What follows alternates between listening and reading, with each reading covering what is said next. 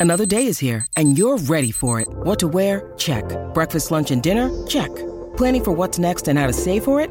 That's where Bank of America can help. For your financial to-dos, Bank of America has experts ready to help get you closer to your goals. Get started at one of our local financial centers or 24-7 in our mobile banking app. Find a location near you at bankofamerica.com slash talk to us. What would you like the power to do? Mobile banking requires downloading the app and is only available for select devices. Message and data rates may apply. Bank of America and a member FDIC.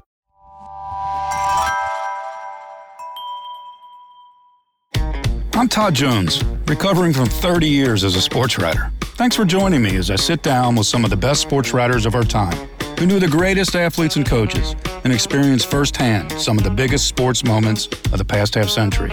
We'll share stories behind the stories, some we've only told each other. Pull up a seat on Press Box Access.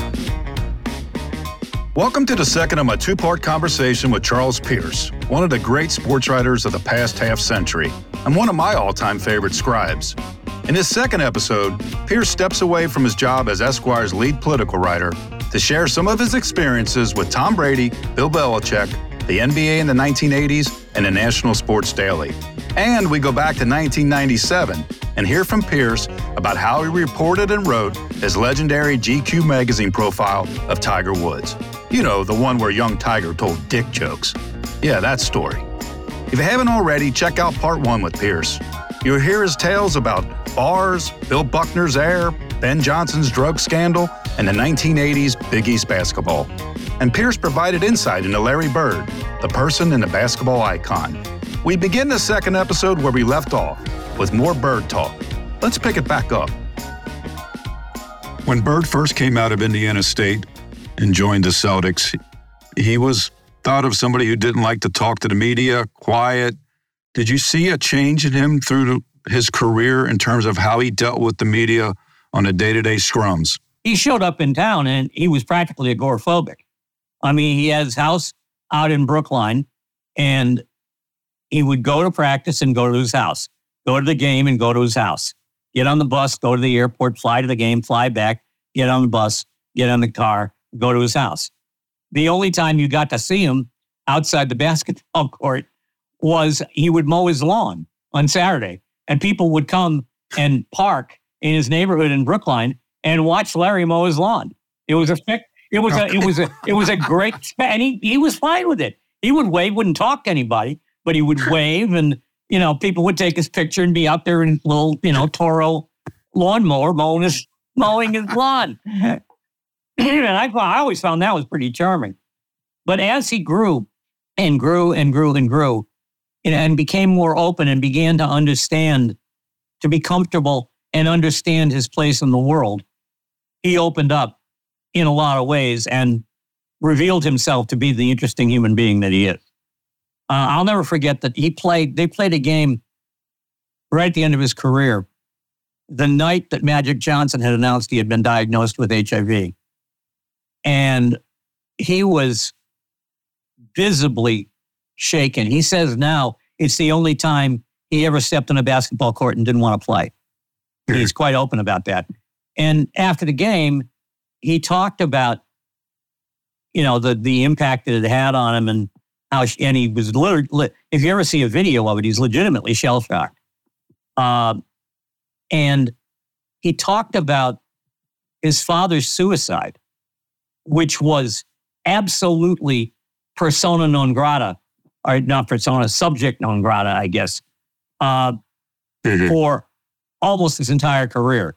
I mean, Sports Illustrated in the in a, in a profile while he was in Indiana State mentioned that his father had committed suicide, and the, he didn't speak to Sports Illustrated for ten years. It wasn't until Jack McCallum, you know, brokered a piece somehow. But it that was the most tender part, tender part of his psyche. I mean, it was, you know, his father had had literally committed suicide while on the phone with his mother. His father apparently was a was a Korean War vet who would come home with you know PTSD before they knew what PTSD was, and never quite got over it, and called his mother and killed and shot himself while he was on the phone with her. Uh, which is, by the way, why he and Pete Maravich got. You know, Pete Maravich's brief period with the Celtics, uh, he and Bird became very close because Pete Maravich's mother had done the same thing. Right. Um, and you know, Larry said, you know, it, it, it he still wouldn't say the word suicide, but he said, you know, I hadn't felt like this since the day my dad passed away. And I was floored because he volunteered it. Nobody asked him, you know, can you compare this to, you know, the day your father died? He just volunteered it in front of everybody. And then everybody, you know, a lot of the people who didn't know the story were running around, you know, asking Jackie MacMullan or me or Bob Ryan, you know, what, you know, what the deal was. And for him to open up on that, that was a measure of how he had grown as a caring, sensitive, intelligent human being over the course of his public life. And I just, I found, I found that particular moment incredibly moving. Well, he obviously grew as a person, and and you witnessed that. You also witnessed the growth of pro basketball itself because of him and Magic, and and Jordan comes in after them. As a writer, a journalist in that era, access was different. You talked about that when you talked about the Big East.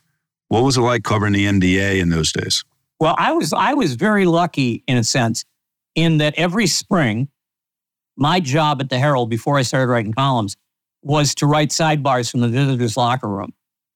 So not only did you know I get to know the Celtics because we were traveling with them really, but I got to know the Hawks of that era, the Dominique Wilkins Hawks, uh, the, the obviously the Lakers of that era, you know the Bucks of that era with Sidney Moncrief, the Rockets when you know Olajuwon and Ralph Sampson were there, and the Pistons at you know right in the late '80s with you know my favorite human being, one of my favorite human beings of all time, Vinnie Johnson. And wait a minute, wait a minute. Why, why, do, why do you say that? I'm curious. Oh, I love this. Vinnie. Vinnie was Vinnie was the most basic human being I ever met. Vinnie, Vinnie. First of all, I love the way he played. You know, you get off the bench firing and you, you, put the ball in the air and you don't stop till you come out of the game. and second of all, the microwave. I loved, I loved, I loved his his his like physique. He was a you know the giant chest and stuff, and uh, you know he always looked to me. Shelby Strother was the first one to make this uh, make this comparison. He always said Vinnie looked like he should be like an African diplomat. He should have had one of those, you know, whatever those things that fly with, or whatever, you know, representing Liberia at the UN. but I used to love to talk to Vinnie, and and and of course, this was also the Pistons, not only of Isiah Thomas, but of John Salley and of the incredibly reclusive Dennis Rodman when he was a youngster. So I, I mean, I got to know the other teams pretty well. Uh, John Salley used to, you know, still, you know, I haven't seen him in a long time, but he would give me give me grief for my Hawaiian shirts. Uh, you know, every time, hey, nice shirt, pal, and and we'd talk, and you know, Salley would Salley had grown up with his mother as a Jehovah's Witness, and he had been brought door to door by her. That's where he learned how to be as glib and funny as he was. Hmm. But I would, Vinnie would tell stories uh, about growing up in Brooklyn, and he used to ride his bike to the various playgrounds to uh, to play, you know, pickup games when he was growing up, and he didn't want his bike to get stolen. So he used to put his bike under his arm and crawl up the cyclone fence and padlock it to the top of the fence and then climb back down and play all afternoon and then climb back up and unlock his bike and then bring it back down and ride it home. Oh, that's great. Vinnie, Vinnie, Vinnie bought a red, I, I want to say it's a Ferrari. I'm probably wrong, but he bought a red sports car and he liked it so much he bought an identical one. he had them in stereo. He was, he was, just he was just open and honest and and and funny and real. And I, you know, I just, I just, I, I used to look forward to Piston series because I could get to talk, I, I could get to talk to Vinnie. In general, Charlie, in those days at the Herald and then at the National Sports Daily and um, the NBA at that point, in general, how did the players, coaches get along with writers? Was there as much, you know, like you said, the fellowship? You're not a homer, but there was like you're all part of something.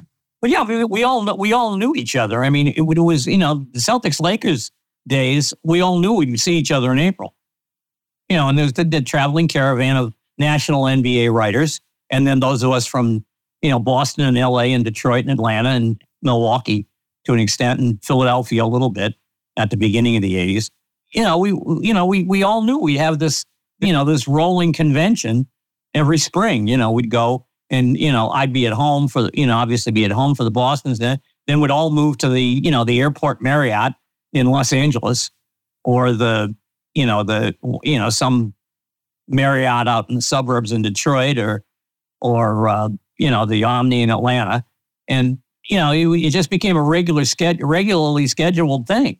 And you know it, it, you know we all we all bonded together and then you know the the NBA people obviously bonded together. Uh, and you know, we, we, we would we would have these two little tribes that got along splendidly by and large, uh, that would gather every spring, and or you know for the All Star game obviously, but then every spring for you know seven games or five games or whatever, and it was it was it was just you know it was something you came to rely on. It was like going to spring training. I mean, except you were going to a championship series. Uh, know, I remember, and everybody, I mean, at the hospitality suite at the NBA Finals, everybody showed up. I mean, I remember drinking a beer with Stephen Stills before I knew who he, and before I, I didn't even recognize him until like five minutes into the conversation. Really? I remember that David Stern came to the hospitality suite in LA one time. Come on. No, honest to God. And he sat down and Jan Hubbard from Dallas and Fran Blinebury from Houston uh, organized, they ordered a bunch of those little one man Marriott pizzas that you could get. And they put a jar on the bar, the hospitality suite, and inaugurated the first annual uh, Hit the Commissioner with a Pizza for a Buck contest for NBA charities. And we started winging you know, those pizzas on the into the wall over David Stern's head. And finally, David Stern looked around and said, "I'm getting the hell out of here." I mean, that was, that was, that was just the kind. That's just the way things were. I always felt at times like I was in a circus. I was traveling around with these people uh, from different cities. We'd be at these events, and it was like we were part of this rollicking circus. Oh, absolutely. I mean, that's one. You know, that was the. Uh, you know, that was that was what I missed the most when I got out of daily sports writing, was not being part of of, you know, not not not being part of this. You know, band of gypsy misfits who, who, you know, wandered from event to event and had the same concerns and had the same joys and the same, you know, sorrows. And and I remember, you know, when before I, I went to the national, and before I went, out the late Alan Greenberg, who was then writing a column in Hartford, right, was offered the job I eventually took to write for the main event the long form piece in the middle of the paper every day. He was offered that job and he turned it down specifically because he didn't want to leave the traveling circus. And that's the only reason I wound up at the National is because I took the job he turned down. Somebody had, had uh, you know, I think it was Alex Wolff, somebody had boosted me to Rob Fleder, who was doing the hiring for that, uh, for that section. And, uh, you know, at that point, you know, I wanted to get out of the Herald because I wanted to, I wanted to break nationally. And it just wasn't happening. Right. We've had a couple writers talking about the National, the Sports Daily, that beloved in the tribe lasted a couple years. Frank Deford's creation. Um, when you think of the National in your time there, what comes to mind first? Well, I mean, I knew I knew Johnette from the Pistons games. Johnette Howard. We got to be yeah. really good friends. Uh, in uh, you know, every, seeing each other every spring in the playoffs. She was part of the the annual circus around the NBA playoffs. So I knew Johnette. I had met Peter Richmond before, and of course I knew Ian Thomsen because he was across town. And I, I know I'm repeating what Johnette told you because I, I listened to the podcast with her. Thank it was you. the best it was the best job I ever had. And I spent the entire time I had it knowing that it was no possible way it could last because you know, the business plan was just it was it was written by Marvin Setz. I mean, it was uh, it was it was. I mean, I remember like Lupica left in the spring of 1991. We folded in June. I think he left in March or April, and he was writing that uh, the dot dot dot column. The dot dot dot column, exactly. Yeah. The old Jimmy Cannon three dot bullet column. And I had done a couple of those for the Herald. And Frank called me up and he said, We want you to take over, you know, this spot. And I said to Frank, I said, Okay, I'm willing to do it, but I'm going to need more money. Good move. He said, Well, how much more money do you need? And I said, I, qu- I can't even remember. I quoted him a figure that was, I mean, you, you, you, if, if you heard it, you would think I was on mushrooms. And Frank said, All right, I'll get right on it. And I, I swear to God, if I had asked for, you know, a, a, a Mercedes 280 SL w- pulled by snow white unicorns, one would have been in my driveway the next morning. and I got off the phone and I turned to my wife and I said, I got good news. We're making, you know, X amount more money this year. And I said, I got bad news. There's no way this thing survives right, right. the next year. Well, I actually have a few copies of the National in my attic above me as we speak. Um, and, you know, I was early in my career at that point and didn't have the fortune to join that circus. Um, but uh, it has a sweet spot in my own memory just as a reader and as somebody I aspired to be like uh, the writers there. It didn't last. It didn't last, but it, it was a good moment. It couldn't possibly last. Emilio Azcárraga, the Mexican, you know, billionaire who was behind it, the Mexican Rupert Murdoch, right. uh, you know, he was into it for a draw of 150 million over 10 years. We went through it in eight months. yeah. He should have taken a look at some of his expense accounts. Well, no, it wasn't just the expense accounts. It was it was the bizarre stuff they spent it on. I think Johnette ta- talked about uh, the, the the guy's wife who was involved in in in one of, in one of the sweetheart deals they sold. They put us together with some sort of piggyback Ma Bell telephone system where you had to enter what appeared to be a nuclear launch code to make any kind of phone call. uh, and at one point, this was another thing that was set up by some friend of a friend. One at one point, the entire system collapsed all at once. Nobody could make a phone call. Nobody. And I no, it would. I mean, everybody tried to use the card and it was just dead. It was like you know somebody had absconded with the money, and I'm not entirely sure that isn't what happened. uh, but we all. I was in a hotel in Denver, and I called Rob Fleder, my editor, and I said, "Look, until I get an actual Bell telephone credit card to make business calls with, I am not leaving this hotel, and I'm eating nothing but room service three days a week." uh, and you know, it, I mean, you was, it was that kind of stuff all the time. You just you never got, you know, the the the, the legendary story that you know one day out of the blue, the Mexican accountant showed up Uh oh. and just absolutely, you know, beheaded the business and executive staff outside of Frank. and supposedly they had to pry open the desk of one of the financial guys. And in his bottom drawer were unpaid invoices totaling over a million bucks. Oh, come on. Honest to God, he was doing the same thing that we all did with our phone bills in like college. You know, if I don't see it, I don't have to pay it. That's right. That's right. Well, and then oh, this was in this was in like I this was right around the time I took over that column, so it was right around the time March or April, and they were going to close it then, but they bought themselves three or four months, uh, and then realized that you know the money pit was just never going to close, right. and and they folded. But again, for you know the year and a half it took us to spend 150 million dollars of Emilio's money. We're just the guys to do it. Oh man, we, that's right. This is a completely doomed and futile gesture on our part, and we're just the guys to do it.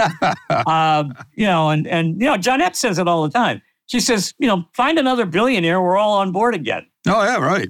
Right. That's right. Sign up the circus again. I mean, and and the other the, the serious problem, of course, with it was its attempt. I mean, this, the serious, not the serious problem, but one of the serious problems was this attempt to be both local and national. It should have just been a national newspaper. Right. because unlike you know the comparison they all made was uh, because Italy and France had uh, national sports newspapers. Yeah, but Italy and France didn't have local newspapers with sports sections. You know, so you, they would have been better off just making it a national paper Yeah. and not you know flying people to you know trying to parachute somebody into Chicago to be a sports columnist or you know Denver or something. And uh, you know, I think that was I think that was a fundamental. I think it was you know make a mistake made of you know grand ambition, but a mistake anyway. But it was I'll tell you what it was it was a lot of fun, and I met you know David Granger, who I worked with you know through the next thirty years, right, right. Uh, both at GQ and at Esquire, right. And it was that. I mean, I got out of it what I meant to get out of it, which was to break nationally and and have a career beyond going to Bruins games every Wednesday night. Well, let's go from there. Let's go from there because you did break nationally and you end up writing for everybody ESPN's Grantland, New York Times Magazine, Sports Illustrated, Los Angeles Times Magazine, on and on and on. And, um, and you wrote books. And one of the books that you wrote was Moving the Chains Tom Brady in the Pursuit of Everything. And I, am just really curious about this um, book. I, I enjoyed it when it came out. It came out when Brady was still pretty young. He was like 28, kind of in the prime. Yeah, he was. It was. It was. It was. I caught him at the moment immediately before he became Tom Brady brand name. That's what I'm really curious about. At that time, as a writer, what was Brady like? How did you get inside with him? And then, of course, later when you become a brand, you're not doing that. What was it like to deal with Brady at that time? Well, he was I mean, he was an interesting guy, and he remains an interesting guy to me. Although he's you know there's certain elements of you know the empire that I you know I find just a little bit weird, mystifying. Yeah, uh, he spent six months trying to decide whether he was going to cooperate with the, with the project, and then told me he wasn't going to. However, he let everybody else in his life up to that point talk to me. His parents, his coaches, his psycholo- his uh, athletic counselor at Michigan, uh, Lloyd Carr, uh, you know, everybody uh, in his in his life. He could have stopped the whole thing and didn't do it. And I think he he, he did that because he was curious as to how this was going to all play out. and I found that approach you know, very, very fascinating. I had one 25 minute sit down with him, and that was only because Sports Illustrated had named him Sportsman of the Year the year right. I was following him around. Yeah, and you wrote the cover piece for that. Yeah, 2005. And uh, so I got the book. You know, I, I did the book, and and it, and it came out, and you know, obviously I made sure he got a copy. And sometime about four or five months after it came out, I got a, you know, I heard this loud kind of thump as the mail came through the door. And I got a four page handwritten letter from him thanking me for the book. Really? And talking about how it, you know, it did bring up some painful memories. And, you know, he, he it brought up some stuff he he tried very hard to forget about his time at Michigan and so forth, but he was grateful for me to do it. And, you know, the rest is history. So I think, you know, watching him gingerly approach the status that he eventually achieved was a good time in his life for an extended examination of who he was. Hmm. Because all of the temptations were were suddenly there. Why do you think he thanked you? I think he thanked me because he sincerely enjoyed the project. And and I think, you know, I I think he he I think he, by and large, he probably liked the way he came off in the book. But I, uh, you know, I, th- I think he really respected the work, and and I, God knows, I respect anybody who still writes longhand. Yeah, I mean, and, and you know, obviously, you know, since then, you know, we haven't exactly, you know, we we I want to say grown apart because that sounds like it was my prom date, but you know, we I just we just haven't had any reason to connect. Well, I think he respected the work because he respected the work. And what I mean by that is he did the work that he has to do to do his job to be great. So he sees somebody else doing the work. Uh, and whatever, you know, whatever, if you're a writer and you're doing the work, he sees that. Yeah, I think that, I think that, I mean, I'd like to think that was true. And I like to think that, uh, you know, that, that that's a very nice thought. I hadn't, hadn't really dwelt on that, but you're, you know, it's entirely possible. He's he does think that way. You know, he's very much aware of everything he had to do to get where he was. You know, and, and I had you know this long conversation with his his uh, quarterback coach, Tom, who who had developed him from high school, and he talked about how Brady had just been an absolute beast on the drills over and over and over again. You know, he put the dots on the ground hmm. to work on his footwork and throwing next to a brick wall so he wouldn't throw a sidearm. Because if he threw sidearms, he'd scrape his knuckles. Hmm. So he'd throw overhand. That's how he oh. developed his motion.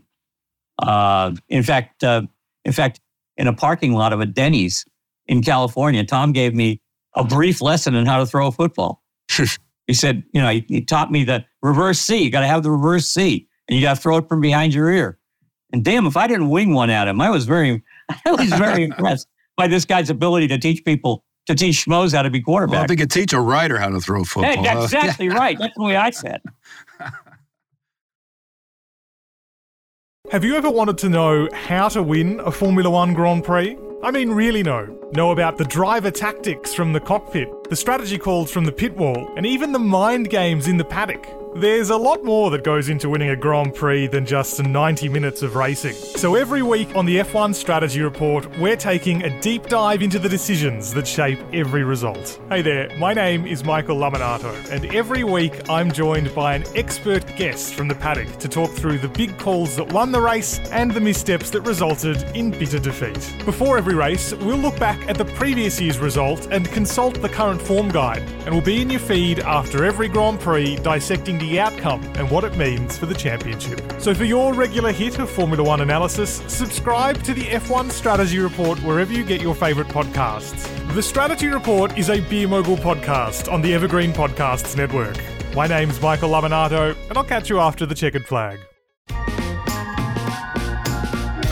When you think about Brady and, and the success he had, what drove him? Because most athletes or most people in general, if you get to a certain level of success, you know, you get satisfied. We all like to be soft and comfortable. Uh, he didn't seem to ever find that spot. I, I honestly think the experience at Michigan marked him forever, where he, the, you know, he kept getting put off. He had the incredible, incredibly dumb experiment where he'd play one, where he'd play the first quarter and Drew Henson would play the second quarter, and whoever Lloyd Carr thought had done better would play the rest of the game, which was just bizarre. It just shouldn't have happened. But then again, they would never have recruited Drew Henson without that deal. But Brady knew how Brady knew how much better than Henson he was. Everybody on the team knew that. Uh, he had, you know, there was there there was no question that Brady was the unanimous choice in that locker room if they had taken a vote. Uh, and I don't think he ever lost that particular chip on his shoulder. Uh, and I think he used it, you know, quite obviously and quite admirably to become what he became. At the risk of generalizing, do you think that chip on the shoulder, from your experiences with athletes, the greatest, and the coaches, do you think that chip on the shoulder is common? Oh, common, absolutely. I mean, I've got one. I mean, I spent all those years at the Herald realizing that I was, you know, essentially, or feeling anyway, that I wasn't you know, at a place where where my talent was being fully recognized and fully, you know, in, in, engaged and involved. And I had a chip on my shoulder when I got to the national. There's no question. I had, you know, I felt I had something to prove. I I complained all the time uh, when I, you know, when when I, when I couldn't go up the ladder, when I, uh, you know, I had, uh, you know, I kept getting turned down at Sports Illustrated because Mark Mulvoy didn't like me and what I'd written into Herald. And, you know, I get turned down at, you know, for other newspaper jobs because I had a reputation as being difficult, uh, which I, by the way, I'm not. Uh, I'm a very, I mean, I'm a pretty good guy at it. I, I'm not, I mean, I, I don't fight for every, for every comma. In a way, that comes from the Herald, where I gradually adopted the philosophy of this doesn't have to be the best thing I ever wrote. It just happens, it has to be the best thing I wrote in the 25 minutes I had to write. Yeah, you make peace with that. And right. then you put it out and you suck it up and you go get them Right. tomorrow. Right. Uh, and that, you know, that's been very helpful. But yeah, I mean, I understand it. I understand it because I had the chip on my shoulder too. And it, it drove me. So you saw it in in some of the athletes and coaches that you wrote about. You you could relate, and maybe maybe relating personally helped you then contextualize what they were going through or dealing with, or what drove them. Well, yeah, I mean, I, I, I don't, I don't, I don't look upon people having the chip as a pejorative. Um, I think, you know, obviously, you know, if you treat the rest of the, if the, you treat the rest of humanity with disrespect, then it's, it's not a good thing to have the chip. But in terms of driving you professionally, I never thought of that as a, as, as, as a drawback to assessing any athlete mm-hmm. or any coach. All right, you mentioned coach. Is it Belichick or is it Brady? I think, you know, gun to my head, I'd say it was Brady. But it was Belichick who saw him. It was Belichick who rolled the dice, you know, benching a multi million dollar franchise, allegedly franchise quarterback for a sixth round pick from Michigan, whom nobody had ever heard of. You know, so it was Belichick who put the defenses together that allowed them to win that first Super Bowl. It was Belichick who put the teams together for him. Uh, and, you know, he hasn't done a, a very good job of putting a team together for, for Mac Jones. I think by and, lo- by and large it was Brady, but, you know, it was, it was Belichick who was the architect. And I think the difference at this point in the long view of history is so infinitesimal that it's almost not worth talking about. Yeah, it's chicken and an egg. Yeah. It, it's the combination. Yeah, it was. I mean, it was a very happy, you know, you know, horses for courses kind of collision of an ideal coach finding his ideal quarterback, a defensive coach, by and large, finding his ideal quarterback. How did you deal with the Belichick press conferences? I didn't. you know, I you know I sat there and listened to the game. You know, the guy's going to say if the guy's going to say nothing, you have nothing to report. It's an easy job. But I'll tell you, when I was doing the Brady book, I put in for an interview, a sit down with Belichick, and he said, "I won't do it till after the season." You know, and who knew that happened? Luckily, that was the year they lost to Denver in the first round of the playoffs. So the season you go through the Super Bowl, and I wasn't getting my one of my crucial interviews in February with an April book deadline. But he gave me four hours in his office Really? to talk about Brady. Four hours. Didn't dodge one question. Uh, disagreed with me on a lot of them, on my perceptions and my my interpretations of what happened, but never never no commented me. Talked football, and boy, can that guy talk football? Oh my God! If you're lucky enough to get him started on both the history of the game and the minutiae of the game, you will get you will get a PhD. Well, that's that's so funny to hear. Like you can't shut Bill Belichick up. Well, once a, once a year, he takes the beat writers and whoever other media people are there into the film room, and he does a seminar uh, breaking down film about what you know what he wants to teach you about football. Well, Paul Brown used to do that. Yeah, I think I think, and I think that Bill Belichick does it because he knows Paul Brown does it because Right. he's probably you know one of the five NFL coaches who knows Paul, knows who Paul Brown is. You know, I mean. Yeah, it's sad. The modern father of pro football. Yeah, but still, I mean, do you think that, you know, you know, the guy in L.A. or you know, the guy in Philadelphia knows who Paul Brown is?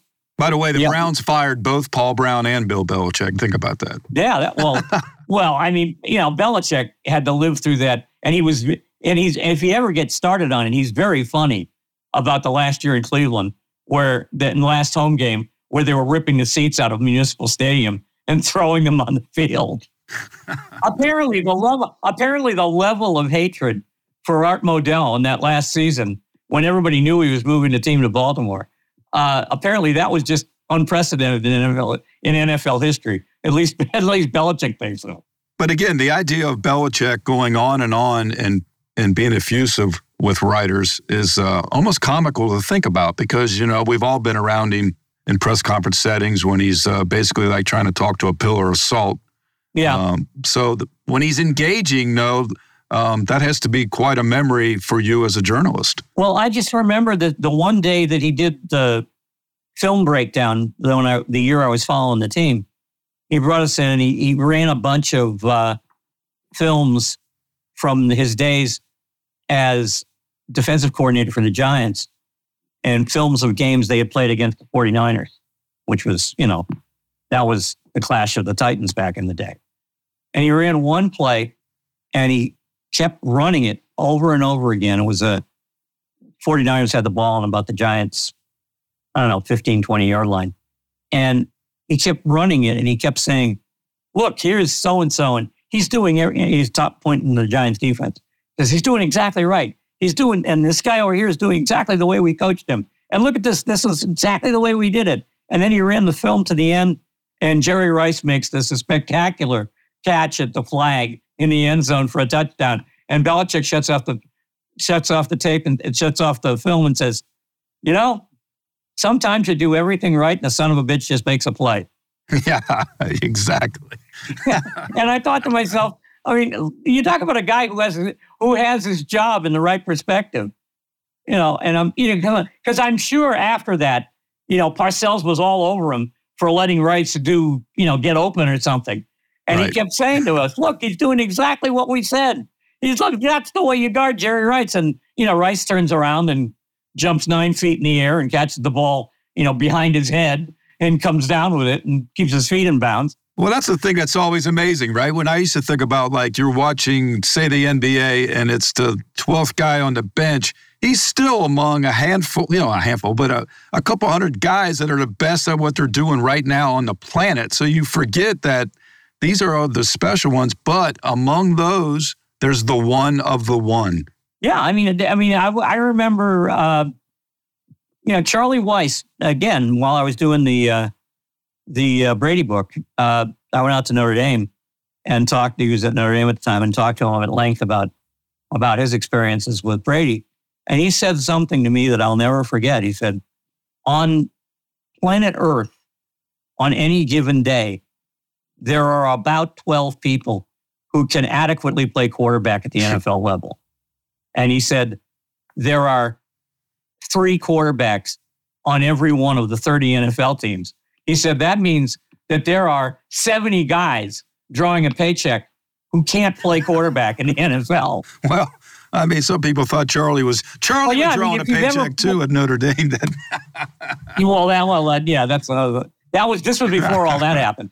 But uh, he, uh, yeah, I mean, if you've ever played, you know, in a pickup game with anybody who played any kind, any level of of high level college or even pro ball, of any sport, the the level of of talent is is almost un, almost unimaginable. Yeah. I mean, I had a friend of mine get in a get in a pickup game someplace in East Boston with Gerald Henderson, the old Celtic guard, and Henderson was kind of, you know, going half speed or whatever, and somebody said something to him about, you know, not D'ing up or something.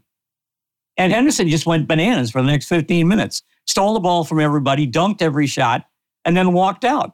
And, you know, it was just a real, this was a guy who was the best journeyman player in the exactly. NBA, won a ring, uh, you know, with the Celtics because he was on the, you know, he, in 84, he was made a big steal against the Lakers that saved the game in the garden in the playoffs. Uh, but otherwise, was not somebody you'd ever think about as an NBA player. And he was he was on another planet compared to the guys right. in his gym, most of whom had, you know, played in high school or some of whom had played in college and yeah. stuff. And again, um, among the, the journeymen, there is the person who is above all of them. And I want to wrap this up. You've been so kind with your time, but I want to talk about the one of the one, and uh, that's Tiger Woods. And you obviously, you might be as well known for any sports article as the profile you did about Tiger and GQ in 1997. Tiger Woods, the man, amen. We've talked a lot about access and being able to talk to people. As a journalist, I've always been curious about how that story came together. It's the infamous story where Tiger's telling a bunch of jokes, and this is right after his father, Earl Woods, was basically acting like John the Baptist, talking about him in the SI Sportsman of the Year story written by the incredible Gary Smith. But you end up doing this story about Tiger when he was so young, and it really blew everybody's minds about, you know, this young brand made him human. How did that come about, Charlie, when you look back on it as a writer? Well, we got it. We, we, we'll go back into the negotiations at Esquire, uh, GQ, excuse me, and later at Esquire. We had a wonderful woman named Lisa Hintelmann. And her job, she used to work for Pat Kingsley, a very big Hollywood press agent. And Lisa's job was to wrangle celebrities for our covers. So she was at GQ for for this particular. She was at GQ. She okay. came to Esquire with okay. David, uh, and but this was at GQ, and you know her job was to, to get people for a cover. And she swears to this day, well, Lisa was one of my best friends. She swears to this day that negotiating with Tigers people was the worst negotiating experience she yeah, He was had. with IMG at you know, right. with IMG at the time. The hardest, toughest, biggest pain in the ass negotiation he ever had. They were planning on one big magazine splash in anticipation of the Masters in 97, which is what we won. And it came down to us and the Atlantic. And I can't remember who was going to write the story for the Atlantic. But they decided that, and I don't know, you know, whether Tiger was involved in the decision or not. So Lisa goes and tries to, and starts to negotiate the photo shoot and the amount of time I would have with him. And, you know, basically what you do with anybody, you're going to put on the cover of, of a glossy national magazine.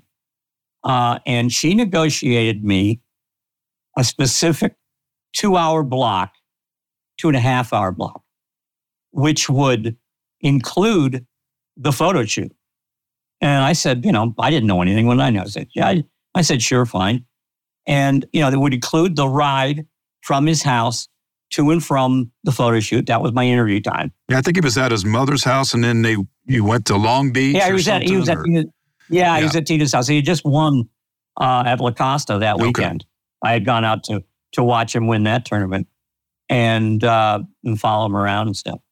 And so yeah, I was staying at the Airport Marriott in L.A. Uh, because Los Angeles gives me the willies. I I never, I've never, I've never been comfortable in Los Angeles. I'm kind of like Woody Allen and Annie Hall. I want to like drive bumper cars, but the limo picked me up and I chatted up Vincent, the limo driver, all the way down. We picked him up and then we, the photo shoot was in downtown LA in a warehouse across the street from an auto deal, auto detailing store. And so we, you know, we went in. I did my interview with him, you know, coming back up and it was basically biographical. And how does it feel to be Tiger Woods? You know, blah blah blah. And so I'm sitting in the photo shoot, which was part of my time, which Lisa had, you know, left a quart of blood on the floor negotiating. And so he starts telling the jokes. And I'm pretty amazed because I know that when I was, you know, 23 or 24, my idea of small talk with a group of adults I'd never met was not to tell dirty jokes but you know, you're horses for courses. And yeah, he's 21 years, he's 21 years old at the time. Yeah. Yeah. Yeah. But when I was 21, I wasn't telling dirty jokes to grown-ups I didn't know. Anyway, so I'm sitting down saying, thinking this is fairly remarkable. So I'm writing them down. And he looks up at me at one point and says, Hey, don't write any of this down. And I look back at him and I said, Too late. And I don't know if he thought I was kidding or not, but I wasn't kidding. This was part of my time uh, you know, I, anything that happens in my two and a half hour harshly negotiated block is mine to use. So the photo shoot gets done, and we get back in the car. We're going to go back to Long Beach or wherever. And he starts talking to Vincent and talking about whether or not he thinks that women follow black athletes along around because they thought they think black athletes have big penises. And I'm sitting there with my notebook out, writing it down. Vincent's trying to stay on the road and not, you know, drive into a tree being asked these, can, these questions. And then so I, you know, it, we, we finish up, we say goodbye. He goes back in the house. Vincent takes me back to the Marriott. Uh, I sit in the Marriott bar and drink a couple of beers and start putting my notes together. And then I go back to Massachusetts and go down to my writing office in the basement and write the story. I mean, this was one, this was like almost like automatic writing. I wrote the Tiger Woods story in two and a half really? hours when I stopped for lunch. Yeah, it was, it was easy. It just flowed. And it's it, nothing like that has ever happened with me again. Why was it easy? I don't know. It was just, it was all in, I tend, when I write, to think in blocks of paragraphs anyway. I don't think of sentence by sentence. I see blocks of paragraphs. And that's just the way my mind works. And this was, you know, went off like clockwork. And I sent it in and it ran virtually untouched. And then all hell broke loose. Yeah, because it came out in March. It came out in March, the March edition, or March. Yeah. No, the April, April edition. edition. came out in March, but it was so the April the, edition. Yeah, the month yeah. he wins the Masters, your article right. comes out. Yeah, and nothing happens for a while. Uh, you know, it, it comes out and then he wins the Masters, so that just obliterates everything. And and I figure, oh man, I've got you know, I I'm home free. Um, you know, I, you know nothing's going to happen. It's not going to become a thing. And then Fuzzy Zoeller runs his mouth. Oh, yeah. Right, right. And then gets disciplined. And then the story becomes how come Fuzzy gets disciplined and Tiger tells these mm-hmm. jokes and isn't? And then it becomes a thing. Then I'm getting deluged with interview requests and, you know, bad emails and, you know, and rudimentary emails at the time. So, what was that like for you personally as a journalist when, when all of a sudden you're in the eye of the storm? it's an awkward place for people in our business to be. But in some ways, it's kind of helpful to have that kind of comeuppance. You know, you get a little taste of what you can do to somebody else's life if you do this badly. And I don't think I did this badly, but you get to, you get to know what it's like to be on the other side of the horde. And uh, you know, I, I remember Earl went on Charlie Rose and accused me of wiretapping the limo driver. Really? And Charlie Rose picked up a copy of the magazine and showed it to Earl and said, I haven't read this and I never will.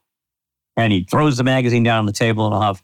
And the late Art Cooper, God bless him, the editor of GQ, sent him a box of copies of the magazine saying if he wanted to make sure that if if Charlie ever wanted to read it, he would uh, he would have a copy handy wherever he was. Well, Earl Earl is one thing. What about Tiger? What was his response to you from that article? Oh, Tiger and I have never spoken since that since the story came out. I know he wasn't happy with it. I mean, he said some things. I, you know, I, I, I think he basically went along with the whole. You know, I know, I know, IMG felt betrayed that, you know, they had somehow I was obligated to, you know, go along with the program or something, and screw screw IMG. I don't care if they are the Pope's agent.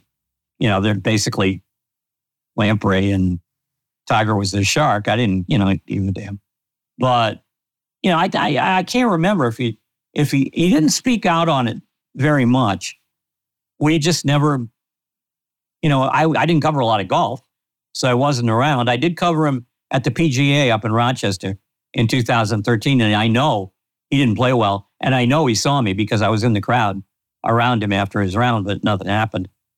Uh, and when all of, everything went bad, on that memorable Thanksgiving, you know, I got a whole bunch of phone calls asking me to be on various mm-hmm. TV shows to talk about, you know, my my career as the Tiger Whisperer. And I begged off. I mean, it had become a very messy family saga. And I certainly didn't want to be the go to guy on Tiger Woods' sex life. That wasn't the point of my story before. And, you know, I, I just I couldn't deal with it. So, Charlie, how do you look back on that GQ article 26 years later? I think it was a good piece of work. Uh, I think it fulfilled most of what interested me about where he was as, as a person, as a person, And in a way, it was a template for the Brady book because he was on the brink of what would come afterwards, mm-hmm. just as Brady was when I wrote the book. I mean, it was more imminent in Tiger's case because he'd already won a whole bunch of tournaments and he would go on, you know, the month the magazine came out to win the Masters. But you know, I mean, I, th- I think it, it, it, it gave the reader an insight that the reader might not have had and that it did so in an entertaining fashion. And that's really all you can ask. And at least for me, from a magazine profile.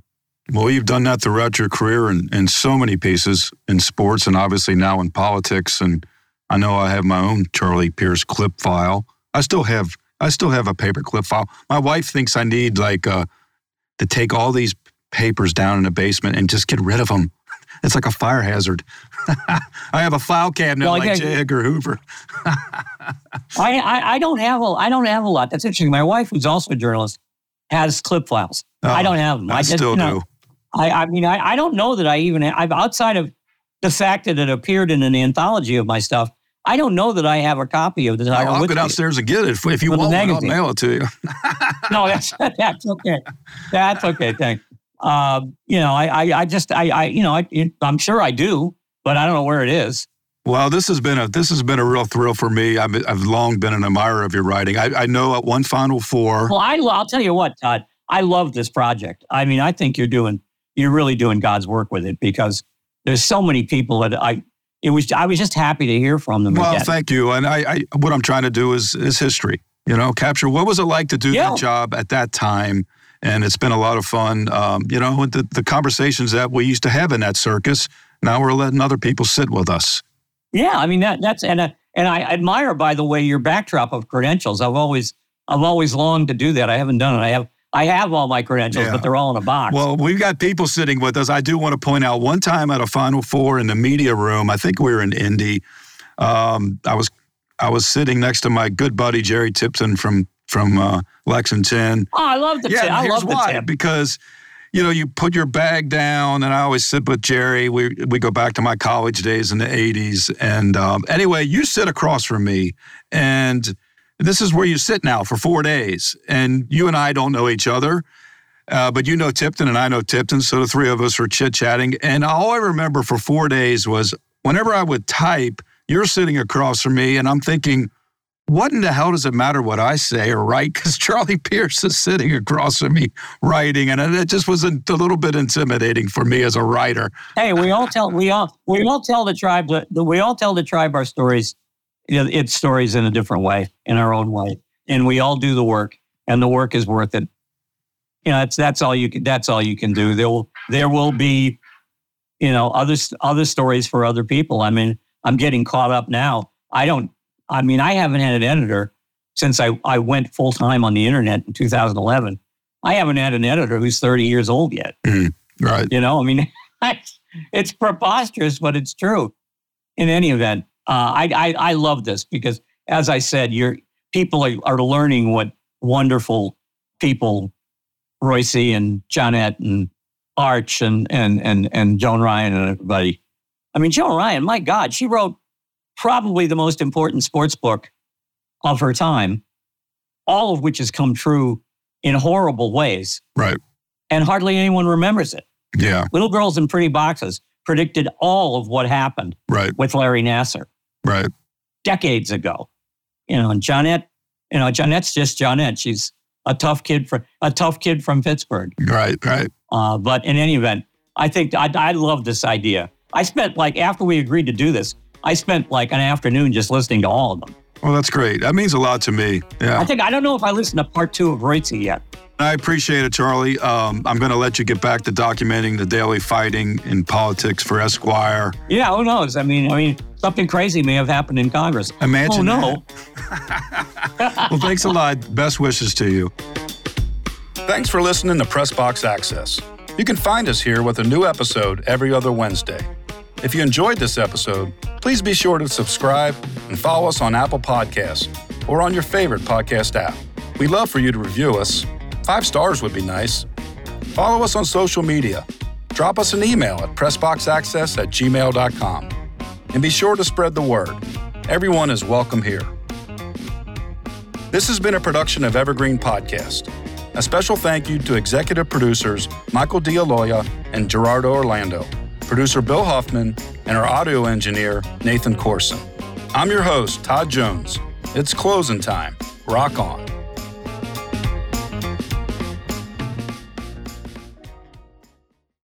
Get ready, race fans, because the ultimate NASCAR experience is about to hit the airwaves. Welcome to Pit Pass NASCAR, the podcast that takes you deep into the heart pounding world of NASCAR racing. Join us each week as we bring you closer to the NASCAR action with exclusive interviews and all the news and rumors you need with your favorite drivers, team members, and industry insiders. So, whether you're a fan of super speedways, short ovals, or road racing, or you've just watched Talladega Nights, Pit Pass NASCAR is the podcast you've been waiting for. Get ready to fuel your passion for NASCAR like never before. Subscribe now to Pit Pass NASCAR on your favorite podcast platform or head to evergreenpodcast.com and get ready to join us. Launching in the fall on Evergreen Podcast Network. Follow us on social media at pitpass underscore NASCAR to stay up to date with everything you need to know about the podcast.